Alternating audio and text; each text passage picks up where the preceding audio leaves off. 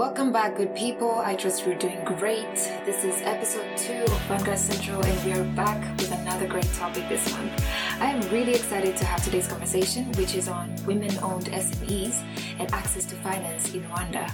So, before we jump into it, I'm gonna let um, our guest for today's episode um, introduce themselves.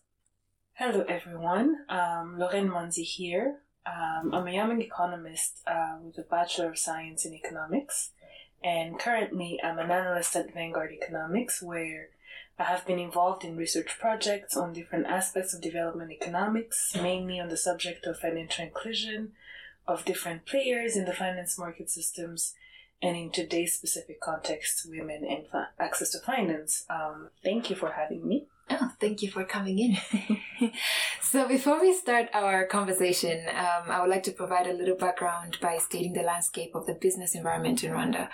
So, 40% of all businesses in Rwanda are women owned, and most of these businesses are micro.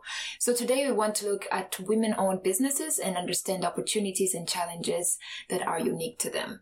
So, Laurene, um, when we talk about um, women-owned SMEs, what do we mean by that, and like how does the landscape look like for them?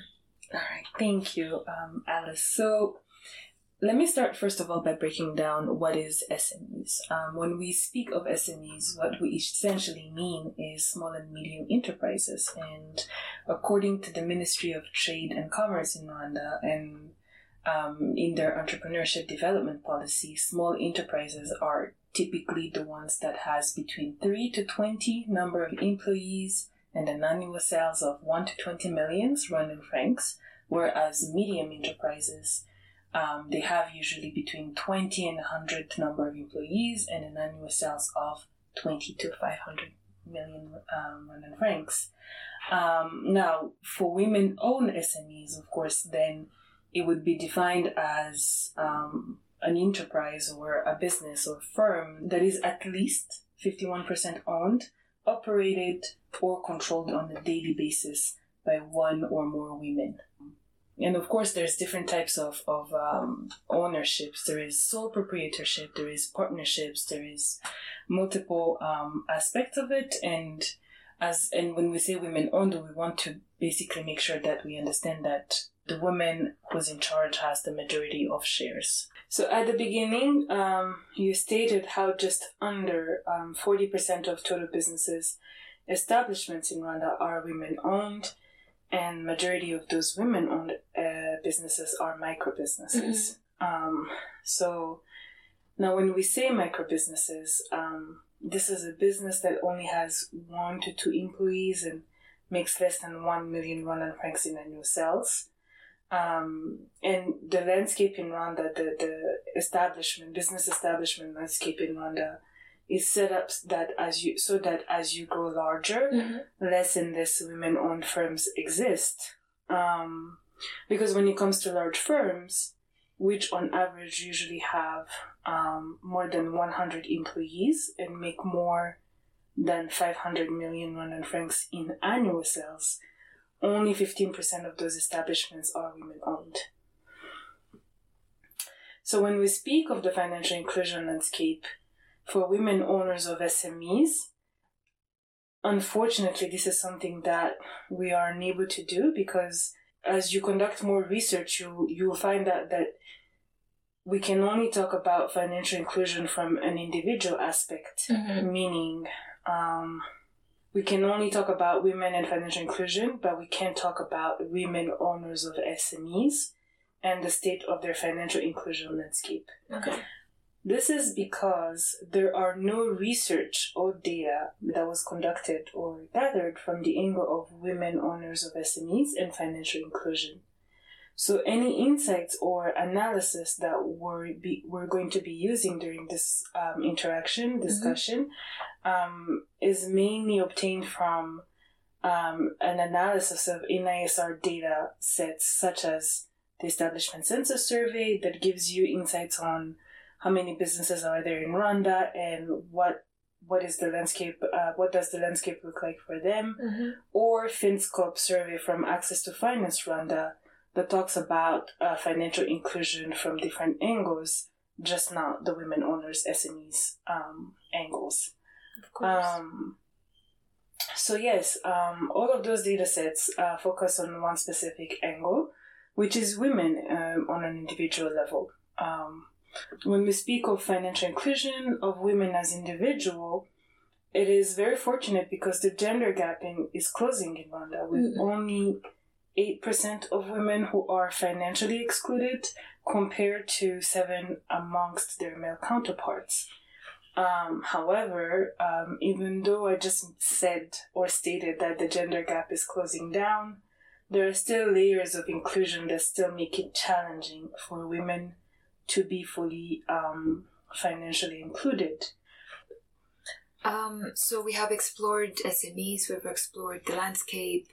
Um, I think before we jump into the unique challenges that women face in regards to access to finance, it's only, um, um I think it will be best to also um, talk about what we mean by access to finance because we have that's a term that we're going to use so often and we'd like the audience to you know understand that so what do we mean by when we say access to finance that term um, yeah, that's a that's a very good point. Um, so when we when we speak of access to finance, um, usually this this is a term that refers to to the possibility that an individual or an enterprise um, has to access financial services such as credit, deposit, payment, insurance, and other um, financial services that are offered um, in Rwanda or even in, abroad.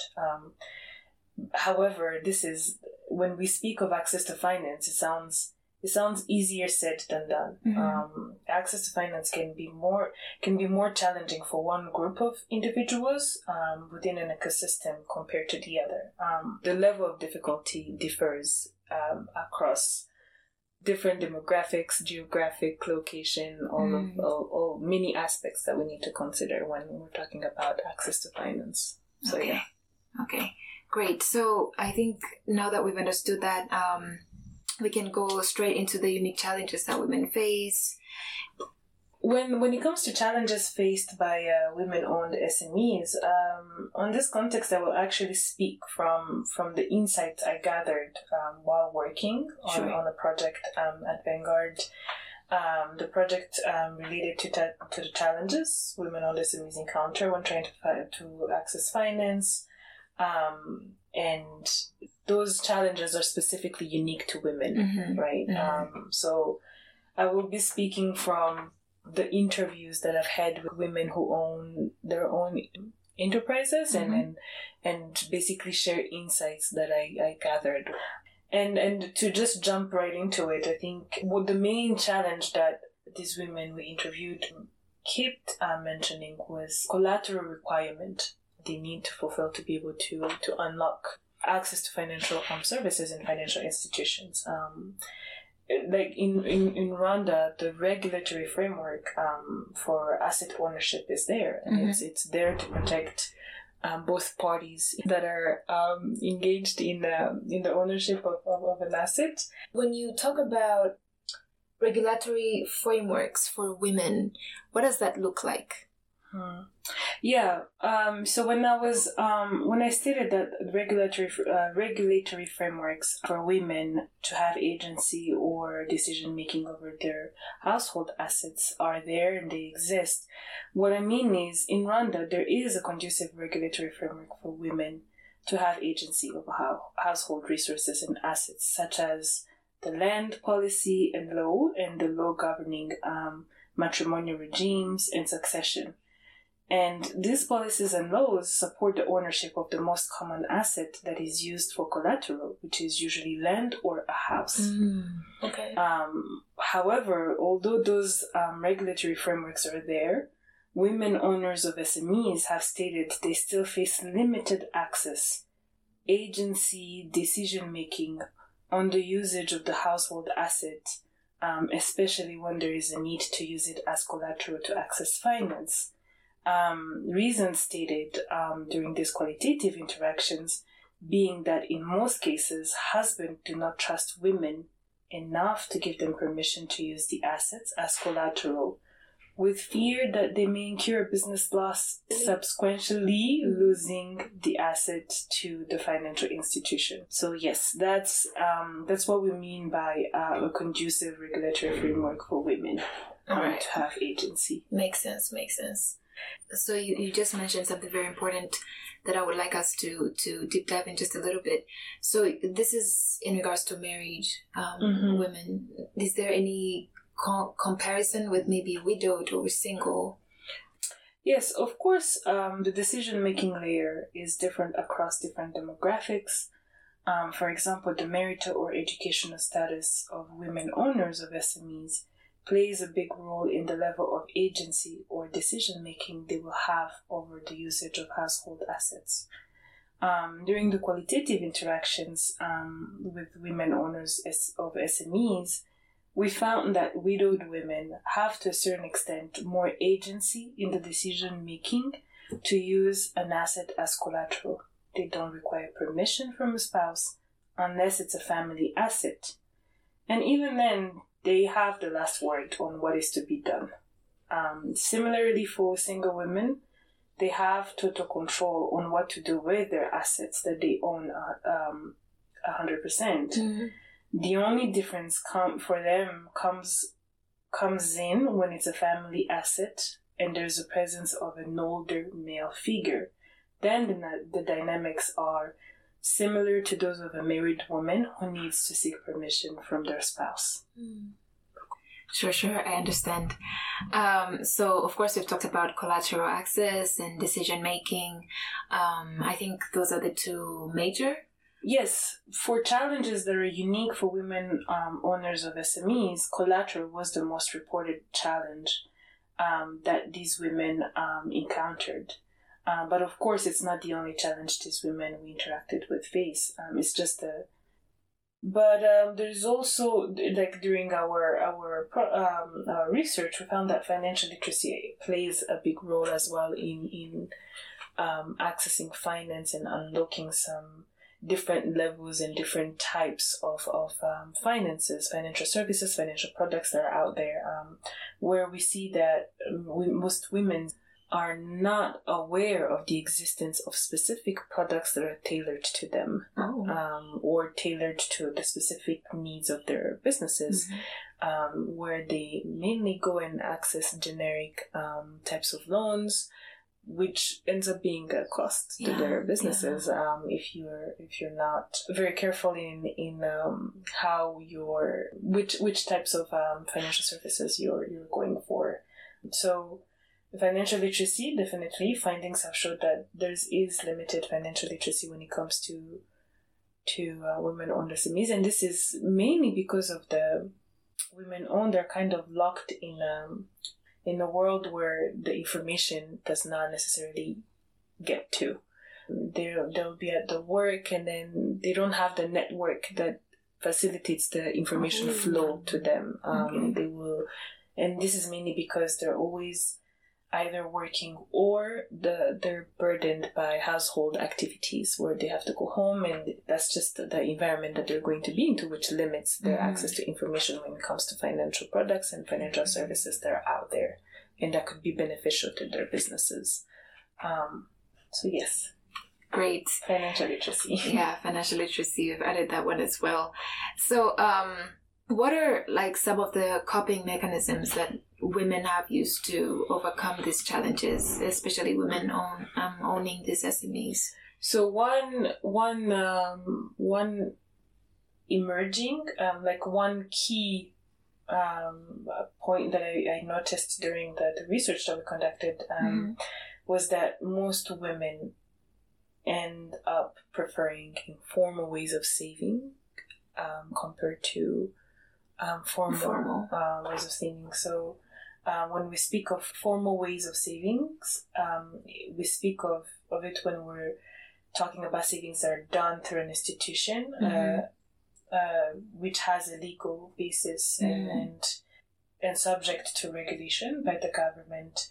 Whereas informal savings um, is used when an individual does savings through the informal financial institution. There are no government regulations. Um, and I think one common example of, of an informal um, saving is the Village Savings and Loans Associations, Mm-hmm. VSLAs, um, which is when a group of people just meet and to save together and they have the possibility to take small loans um, from those savings. Um, so one one coping mechanism that we found um, was that women end up preferring those types of of, of um, savings because it's it's easier, it's immediate, and it responds to their needs um, immediately. So, yeah, that's that's one coping mechanism That's that coping yeah mechanism. I noticed um, during. All right. this, So, um, um, I think now, I think a bigger question to explore here, I mean, even with the audience themselves, is why do women go for those informal um, savings? mm, Because, um, of course, it's just more than um, more than it being able to to to meet their needs immediately, as you mentioned. Maybe there could be maybe trust. We don't we don't really know. Yeah. So from from an analysis um, standpoint, um, if there was a financial service or product for women owners of SMEs that does not require provision of assets as collateral, there would definitely be a higher um, level of uptake of that product or service. Mm, yeah. um, because it would consider their unique challenges and, and meet their immediate needs. So I do believe that that's one of the main reasons why women um, prefer informal ways of savings um, over formal ones. Makes sense. Makes sense. Um, so I think that's that's it for us. I guess um, this is the conversation we have for you guys, and um, thank you so much, Laurene, Thanks for having me. such a great conversation. Um, of course, you know the drill. Um, let us know what you think about um, today's episode. Don't forget to share it, subscribe on our um, podcast, and yeah, see you on the next episode of Vanguard Central. Do not miss. Cheers.